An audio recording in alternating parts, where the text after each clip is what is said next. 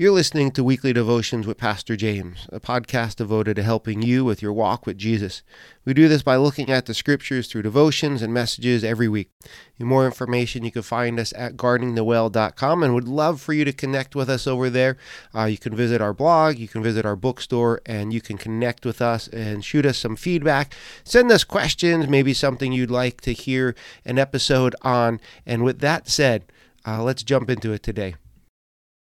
If you have your Bibles, and hopefully you do, uh, because uh, going through Exodus, you're going to be needing your Bibles. Uh, and so if you have them, open up to Exodus chapter 3. Uh, if you don't have one, there should be a blue one uh, right around you somewhere. Uh, you can open up to Exodus chapter 3. Uh, we're doing the whole chapter this morning. And so, with that said, uh, we need to take the next 10 minutes, and I need to read all of chapter 3 to you. It shouldn't be 10 minutes. I'll read fast. But as you're opening up there, we're going to be in Exodus chapter 3 this morning. And what Moses writes, he writes this. Now Moses was tending the flock of Jethro, his father in law, the priest of Midian. And he led the flock to the far side of the desert and came to Horeb, the mountain of God.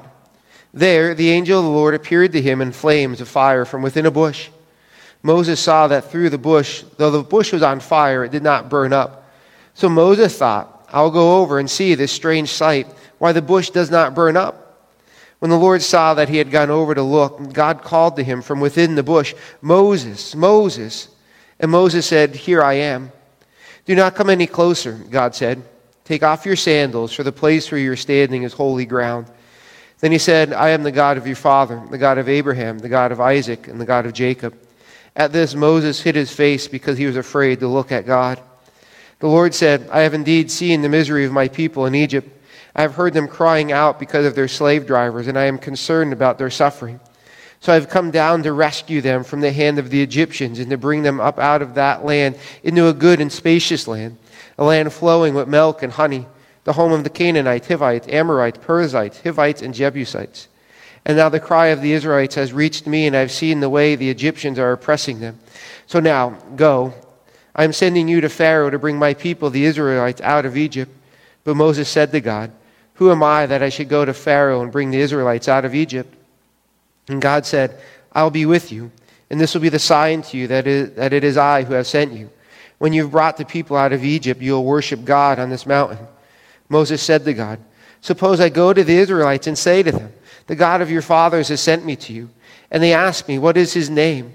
Then what shall I tell them? God said to Moses, I am who I am. This is what you're to say to the Israelites I am has sent me to you. God also said to Moses, Say to the Israelites, The Lord, the God of your fathers, the God of Abraham, the God of Isaac, and the God of Jacob, has sent me to you. This is my name forever, the name by which I am to be remembered from generation to generation.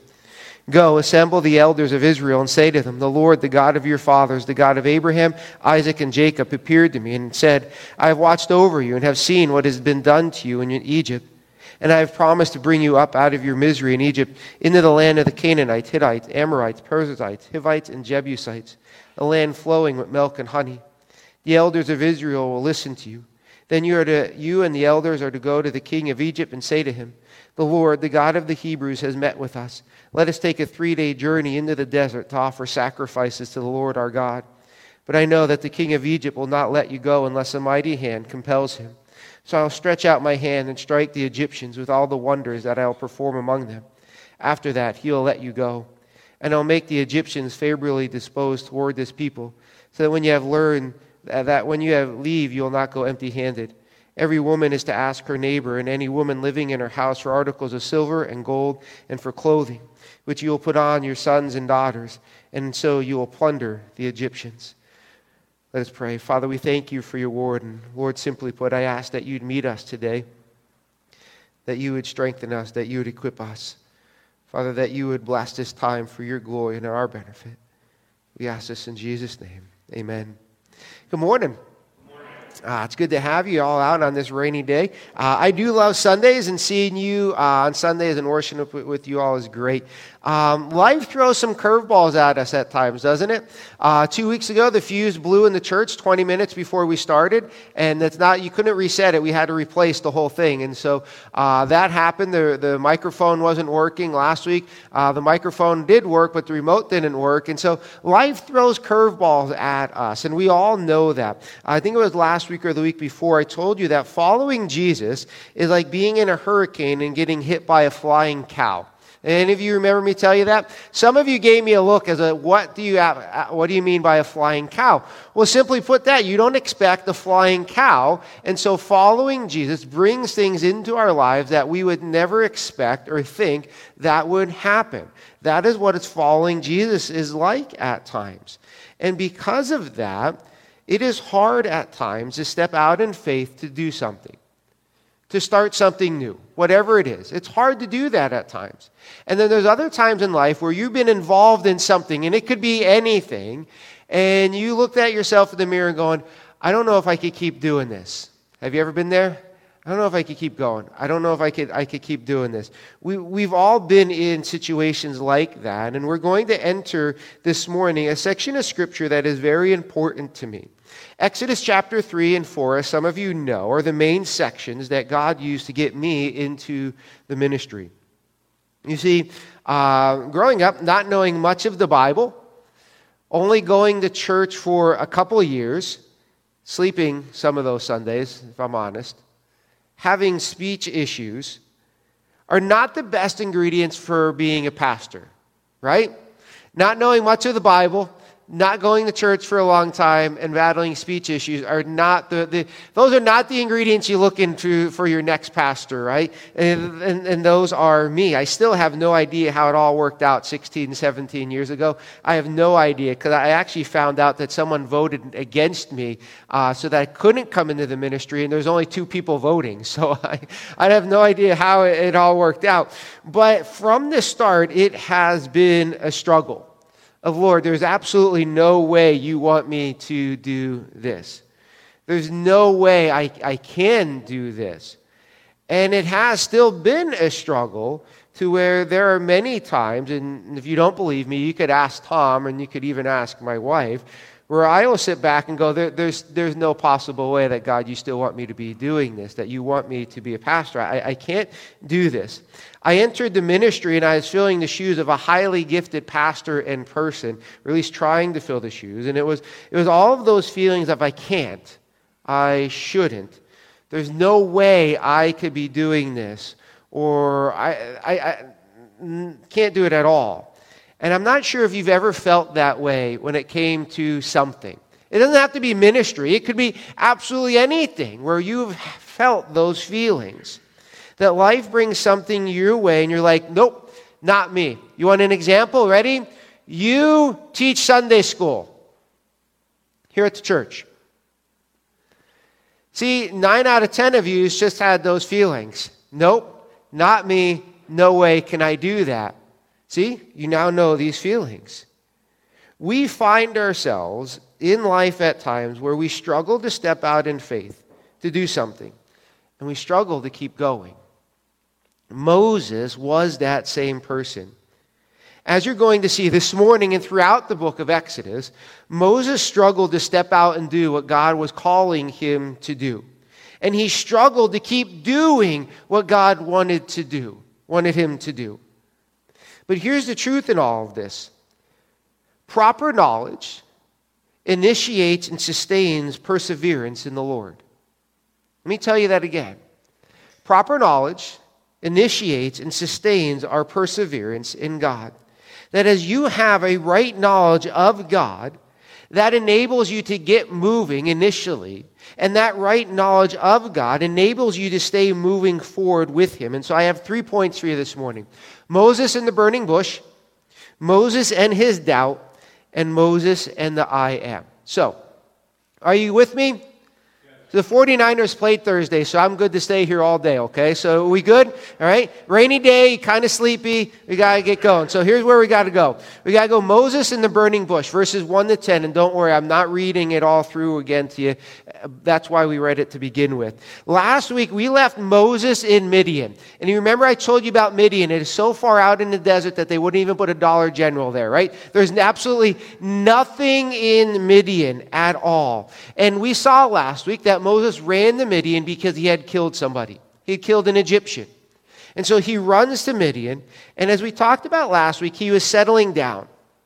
He got married, he had a child. And he is starting a career, if you want to use those languages. Well, chapter 3 opens up and tells us that Moses was tending the flock of his father in law, Jethro. Now, here's the thing I want you to get as we open up in Exodus chapter 3, how old is Moses? See, you all say 40. You're halfway there. 80. Moses is 80. He is 80 right now. And he is tending to the sheep of his father in law. Once again, don't ever say, I can't do something for the Lord because of my age. Moses just shoots that out of the water. He's 80 and he's tending sheep, okay? When I'm 80, there's no way I'm walking through the desert and mountains with animals. Absolutely not, right? But Moses is doing that. He is being a shepherd. But the thing that gets me is not just that Moses is 80, but that he's tending his father in law's flock. You notice that. You would think that over the last 40 years, that Moses would have had at least tried to get his own flock, to have his own business, to get his own house, to get his own land, instead of working for his father in law. Because think about what has happened to Moses. Moses, quite possibly last week, was next in line to be Pharaoh of Egypt. Now he's tending the flock of his father in law. Do you think that's a, a career change?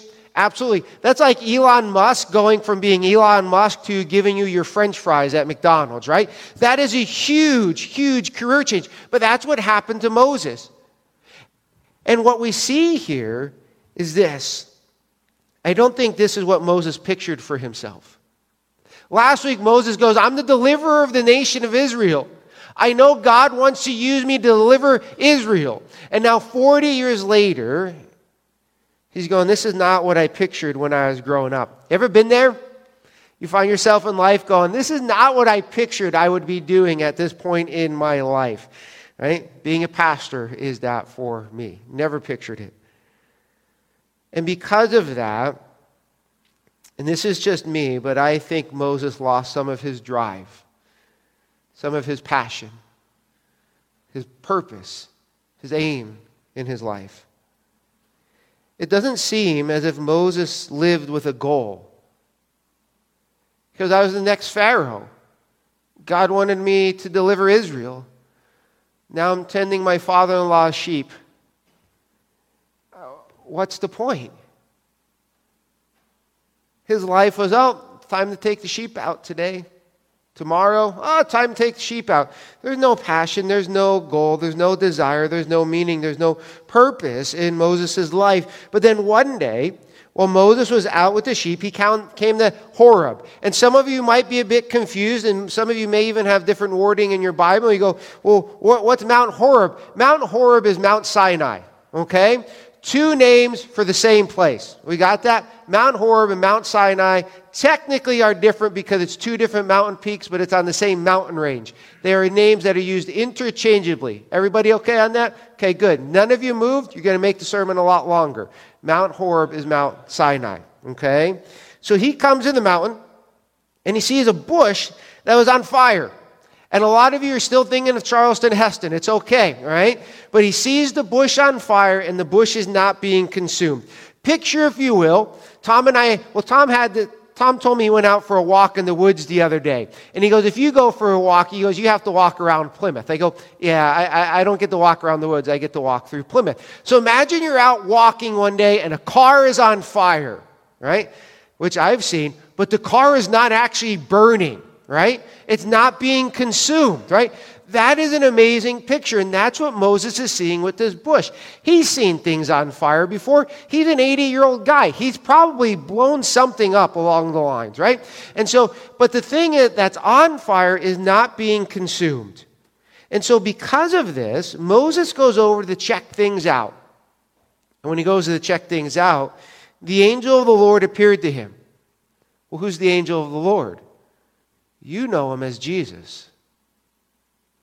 Some of you don't realize this.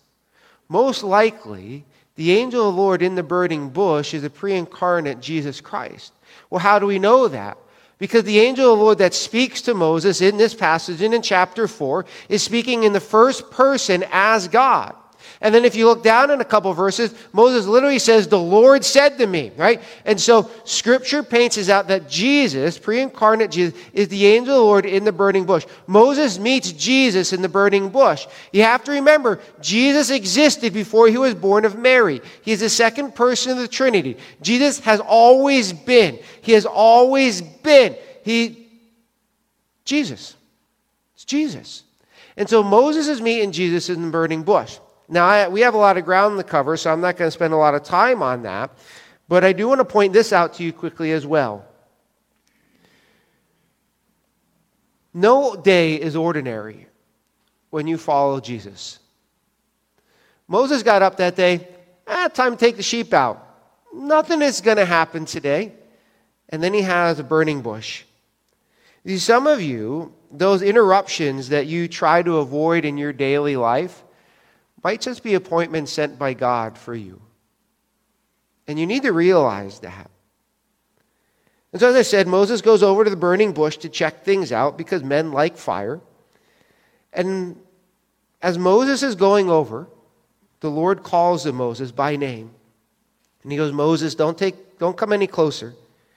He'll take off your sandals because the place where you're standing is holy ground. It's dirt. Sand, it's rock. How is it holy? What makes something holy? Absolutely nothing but God. God is the one that makes someone or something holy. And so that place where Moses is having this encounter with God, because God is right there with him. He goes, Take off your sandals. This is holy, Moses. You're, you're meeting me. And at this, God goes, Moses, you know who I am? The God of your fathers, God of Abraham and Isaac and of Jacob. And at this, Moses hides his face because he was afraid to look at God. A proper response to the Lord, a response of humility. Something that Moses has learned over the last 40 years humility. At this, the Lord starts to give Moses a message. Don't worry, the whole sermon is not going to be just me summarizing this. And God goes, Moses, I have something for you to do. He goes, I've seen my people. Don't worry, we'll get back to verses 7 and 8. They're important. He goes, I've seen them, I, have heard them. But then you get to verse 10, and God goes, Moses, this is what I want you to do. I want you to go back to Egypt. He goes, I'm sending you to Pharaoh. And what you're going to do, Moses, is this you're going to lead the people out of Israel. Now, let me ask you this. If you're in Moses' shoes and you're 80 years old and God just called you to walk back across the desert, back into Egypt, to lead 2 million people out of Egypt, what, what's going to go through your mind? You know what's going to be first in my mind? I got to walk through that sand again? Like, seriously? What's going through your mind? What do you think is going through the mind of Moses when God goes, I want you to go back and I want you to lead them? Your mind, just like Moses' mind, is going to be racing all over the place. If I ask you to do something, your mind races. You want to know how I know that? I can tell. Oh, the pastor asked me this. Oh, no. Oh, wait. No, wait. I, and your mind starts racing. Imagine what it was like for Moses. Moses had a flashback to everything we covered last week. Lord, I, I was to deliver them, But things didn't work out too well. I killed somebody. And so God calls Moses. And then verses 16 to 22, God gives Moses more of the plan. He goes, Moses, you're to go back and you get all the elders, all the old guys of the nation of Israel together and tell them who you are. And they're going to go, okay, God has sent you and we're going to leave the nation of Israel. And then God goes, after that, you're going to go to Pharaoh and you're going to ask to go on a three day vacation out in the desert to worship me. But Pharaoh's not going to let you go. And so, what I'm going to have to do, Moses, is I'm going to have to force his hand and I'm going to force him to let you all go.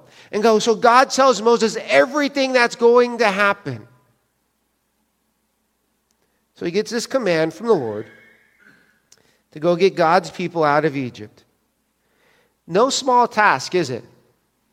And we think when God asks us to go talk to our coworker about Jesus, it's some huge, difficult thing. So, where do you think Moses is at right now?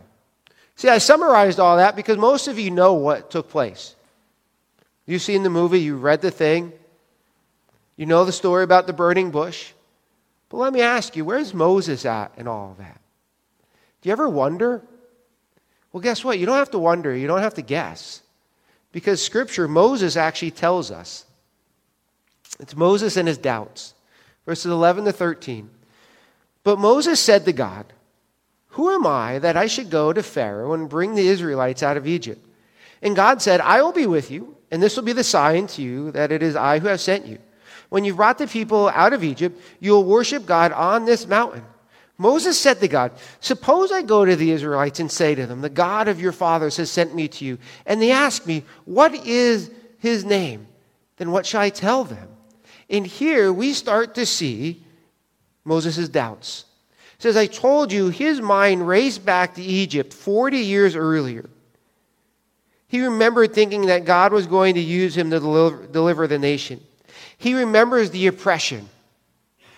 He remembers the people. He remembers the sights. He remembers the smells. He remembers killing a man. He remembers burying the man. He could probably even go back and remember where he buried the man. He remembers being called out by the Hebrew guy the next day. He remembers all the emotions, all the fears, all the doubts, all that comes running back to him. Can you do that? Do you know I can tell you my first sermon that I preached here? Book of Jeremiah. I, you, you have things in your mind where your mind just starts racing back and you remember everything. Over this chapter and the next, Moses is going to come up with ready excuse after excuse not to do what God has asked him to do. I want to throw something out to you. Coming up with an excuse not to do what God is asking you to do is, is a never good, not a good idea nor is it a good excuse. Well, you've never heard my excuse, Pastor. It doesn't matter. You see, no excuse that you ever come up with to give to God not to do what He's asking you to do is good enough. Do you know what an excuse is to God? It's just disobedience. That's all it is. We just disobey Him. And this morning we see two of the excuses that Moses has. And here's the great thing most of the excuses that Moses uses are excuses that you will be able to go, that's me. Not all of them, but some of them. The two this morning, you can, uh, you, you can go, that's me. And how do I know that? Because you've told them. Excuse number one Moses goes, I can't. Who am I? It's found in verse 11. I'm going to read it to you again. We just read it. Moses goes, Who am I to go do this? Isn't that an amazing response from Moses? God goes, Moses, I want you to go and I want you to lead the nation of Israel out. And he goes, who, who am I to do this? I, am not good enough to do this. And we all read this and think that Moses is being what? Humble. Mo, that Moses knows his weaknesses, he knows his faults, he knows his sins, and he says being humble before the Lord. And we go, what humility from Moses. What awe. What a great guy. Wrong. It's an excuse. How do we know it's an excuse? Because he has four more that he's going to throw out at God. It's all, all it is an excuse. It's actually false humility. Do Do you know false humility is pride? You know that? What Moses is saying here is this Lord, I hear you. I understand you because, let's be honest, is it hard to know what God wants you to do when He literally goes, I want you to go to Egypt and lead the nation of Israel out of Egypt?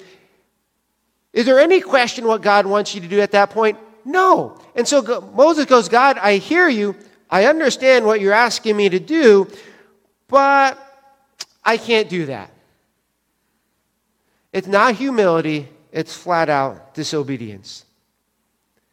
When you tell God you can't do something, it's disobedience. There, it's nothing else. It's not pride. It's not humility. It's, it's nothing else. It's literally disobedience. I know you don't think it is, and I don't think it is at times, but it is. I'll give you an example. Think back to when you were a teenager. Some of you, it's going to be easier than others. So I want you to think back to when you're a teenager, right?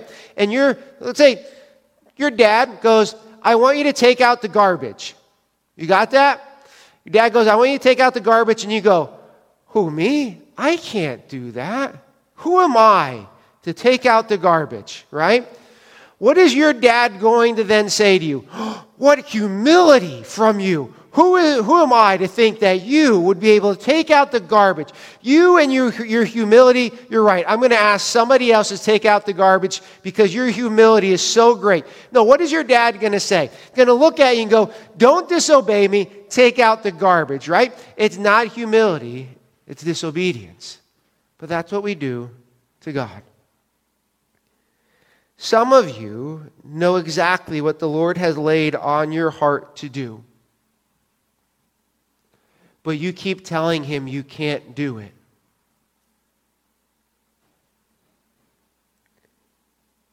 It's disobedience.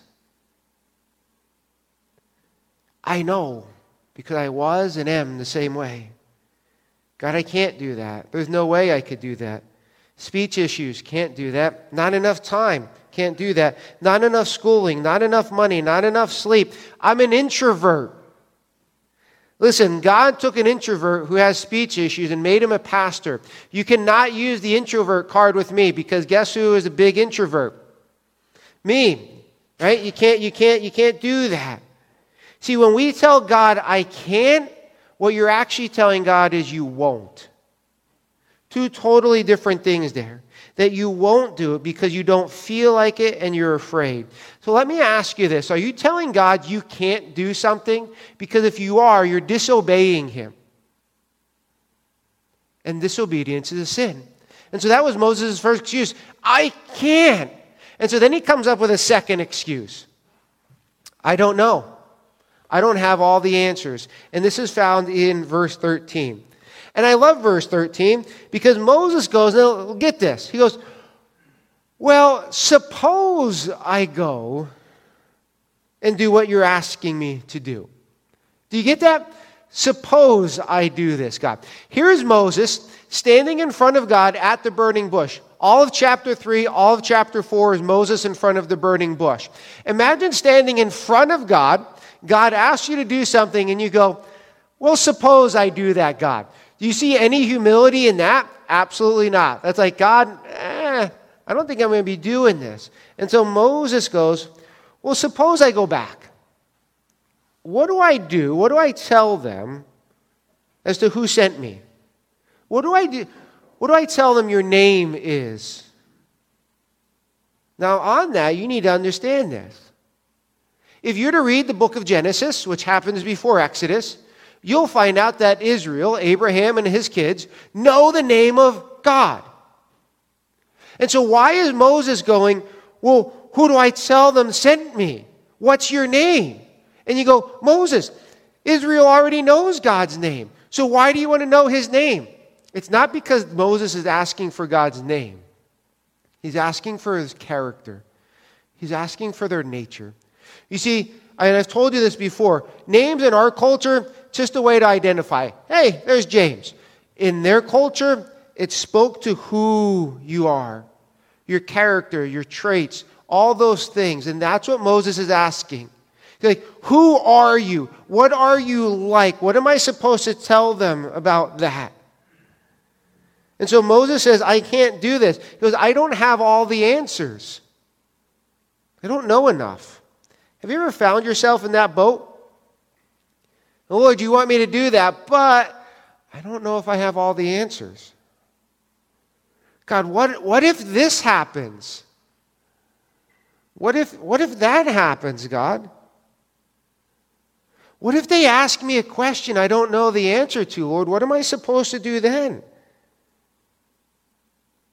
People tell me this all the time when you ask them to teach something. Well, I can't do that. I don't know enough. Well, guess what? Nobody knows everything. There's only one person that knows everything, and that's Jesus. And you're not Jesus, and I'm not Jesus.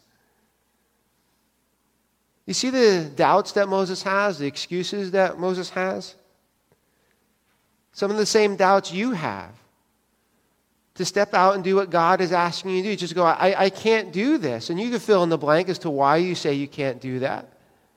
And then you go, I don't have enough information. I don't have all the answers. And so we see Moses here struggling to get started, to step out in faith. And we see Moses throughout this book struggling to keep going. There are times that Moses wants to quit, and I will be honest with you and show those to you as we get to them in the book of Exodus, where Moses literally goes, God, take me now.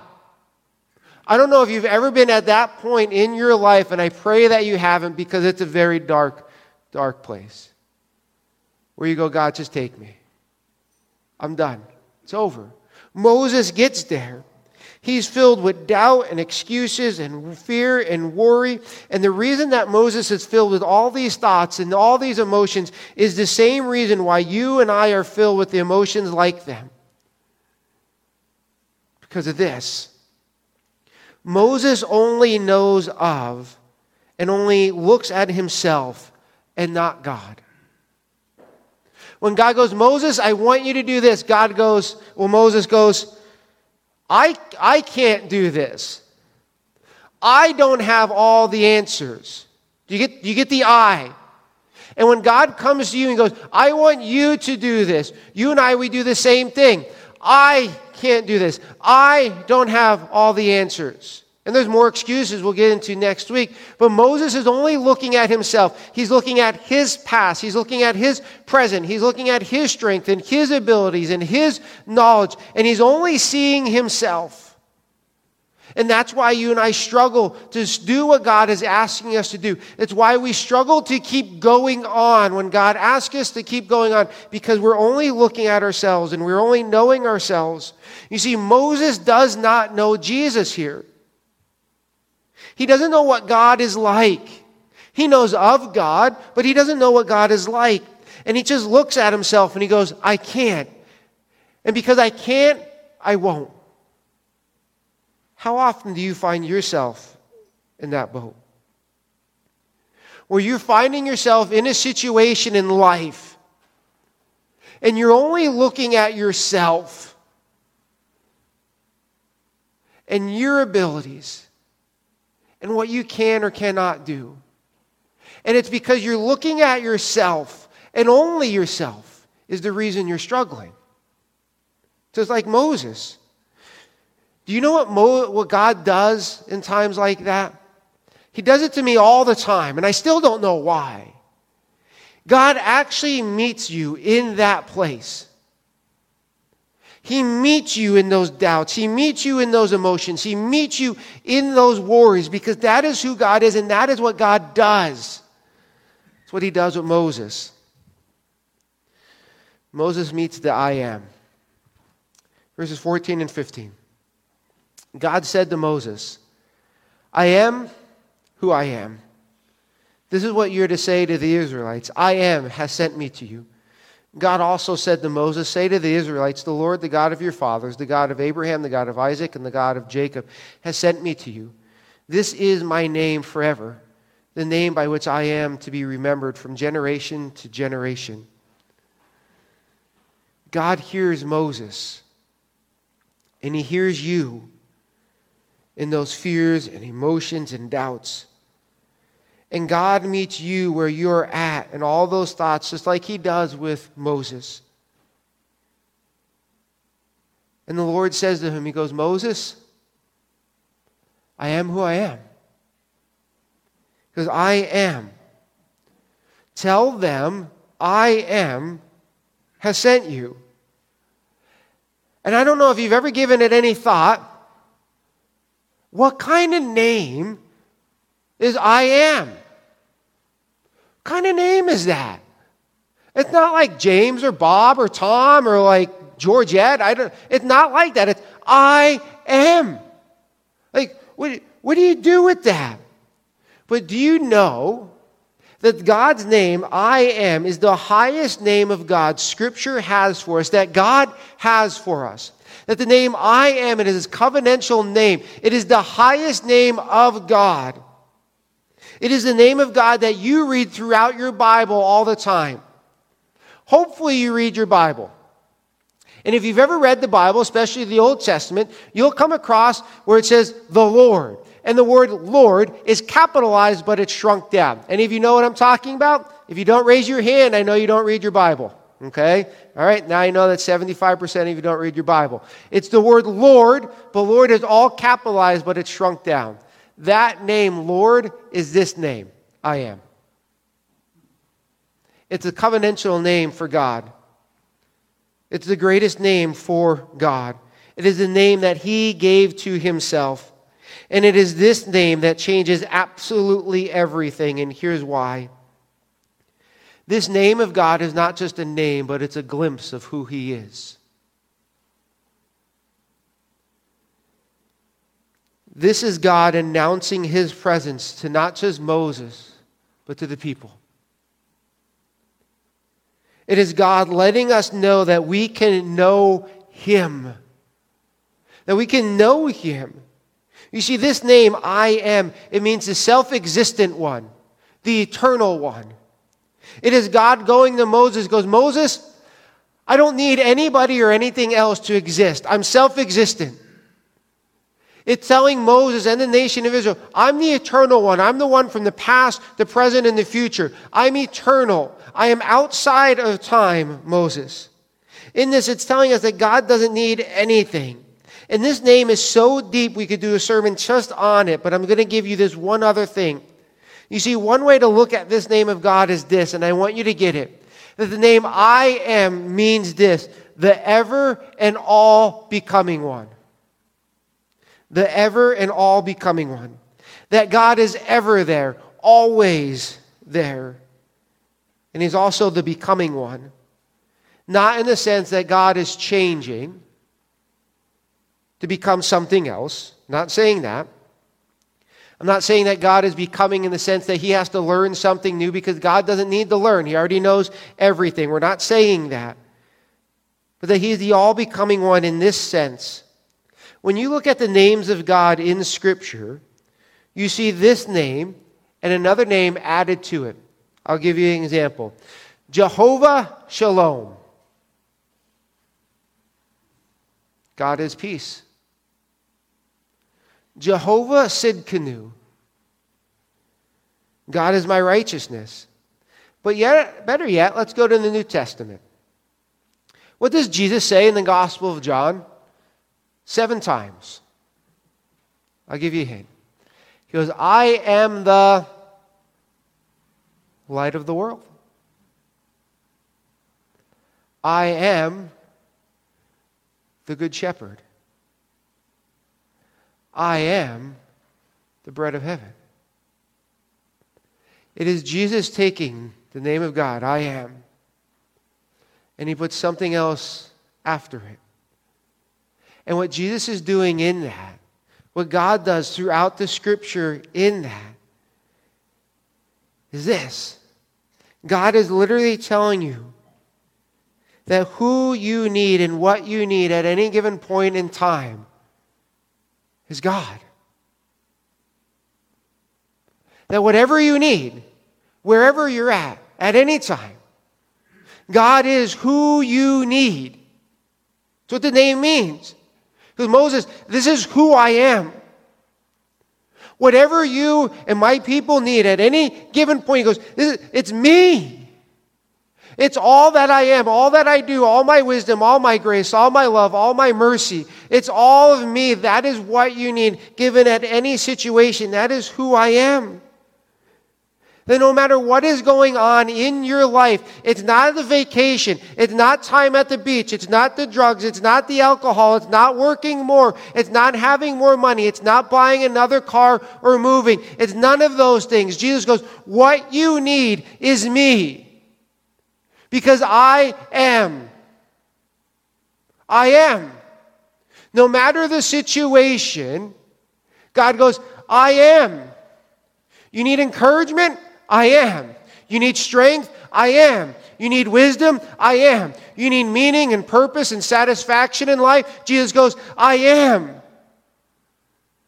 This is why we struggle. This is why we stop, because we lose sight of God and who He is as the I am and everything that we need in our lives for our lives. And we try to find it in ourselves. We try to find it in our jobs. We try to find it in our relationships. We try to find it in our relationships and our, our bank accounts. And we try to find everything in all those things. And we're, we're left empty. And here's God going, What you need is me. I am the I am. That, and so it's not just a name, it's God telling us who we are.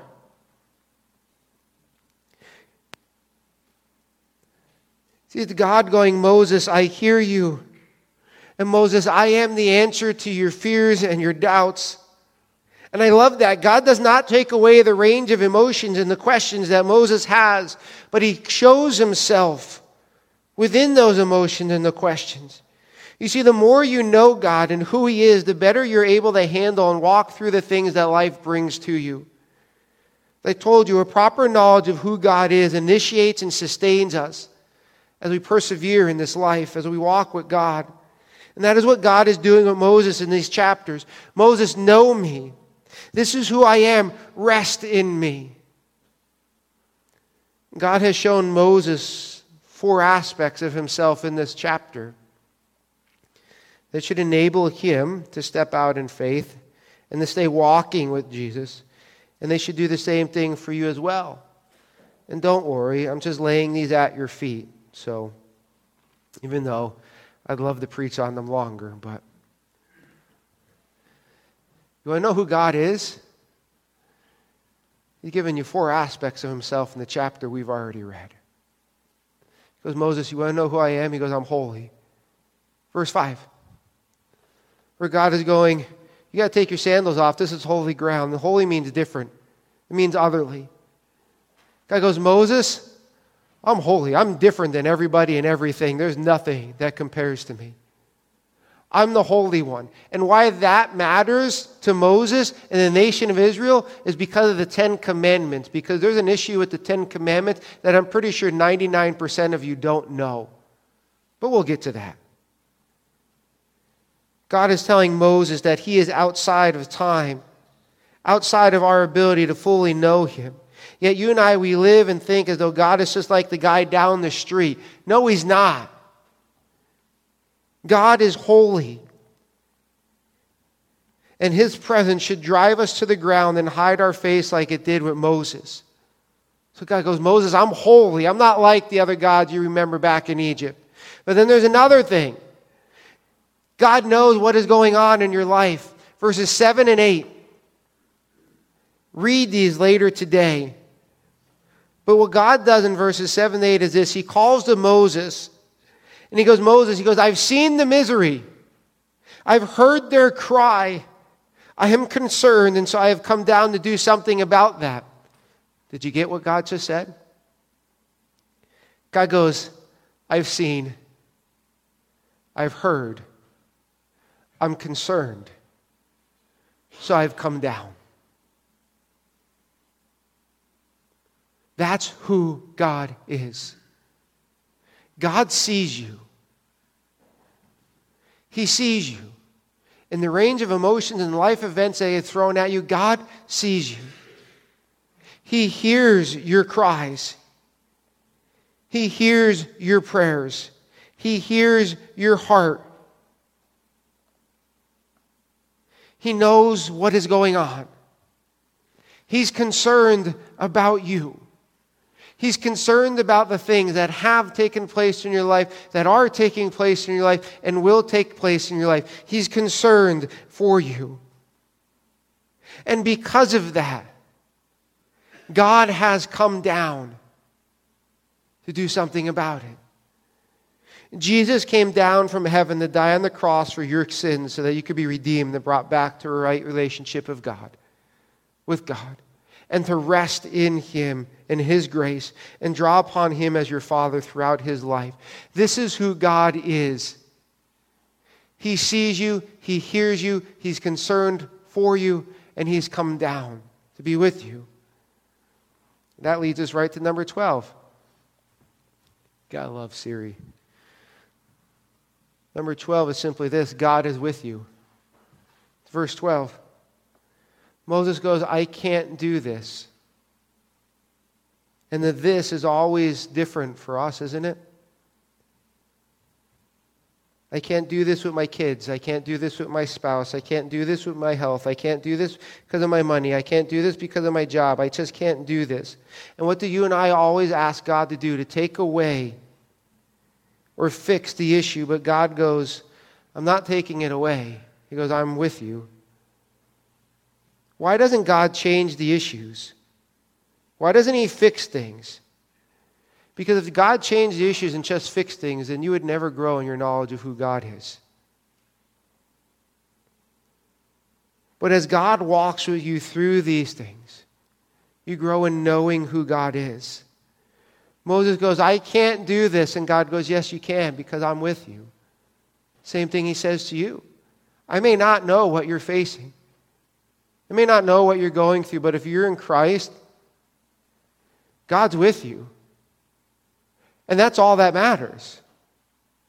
And the last one is this God knows the future. Verses 16 to 22. God goes, Moses, go back, talk to the elders. They're going to side with you. But when you go talk to Pharaoh, he's not going to let you go. He goes, I already know that's going to happen, and I already have a plan in place. Since God knows the future, nothing is a surprise to him. No, nothing causes him to panic. And so, since God knows what you're going to be doing at 5 o'clock this afternoon and you don't, why are you freaked out about it? He knows what's going on. How well do you know the Lord? Could it be the reason you won't step out in faith could the reason you're struggling to keep on going simply be because you don't know who God is? You're not growing in your knowledge of who God is, and you're not resting in who God is. God is the I am. This is what enables you to persevere in this life as you have a right knowledge of who God is. It is what gets Moses through. And it's what will get you and I through. Because he is the I am. But Moses isn't convinced yet. He still has some doubts. So, what do we do with that? Well, join us next week. Let's pray. Father God, we thank you for today. Father, I thank you for who you are.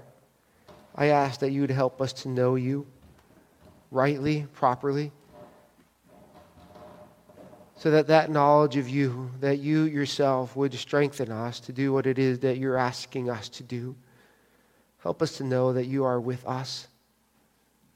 Help us to rest in that. We ask this in Jesus' name. Amen.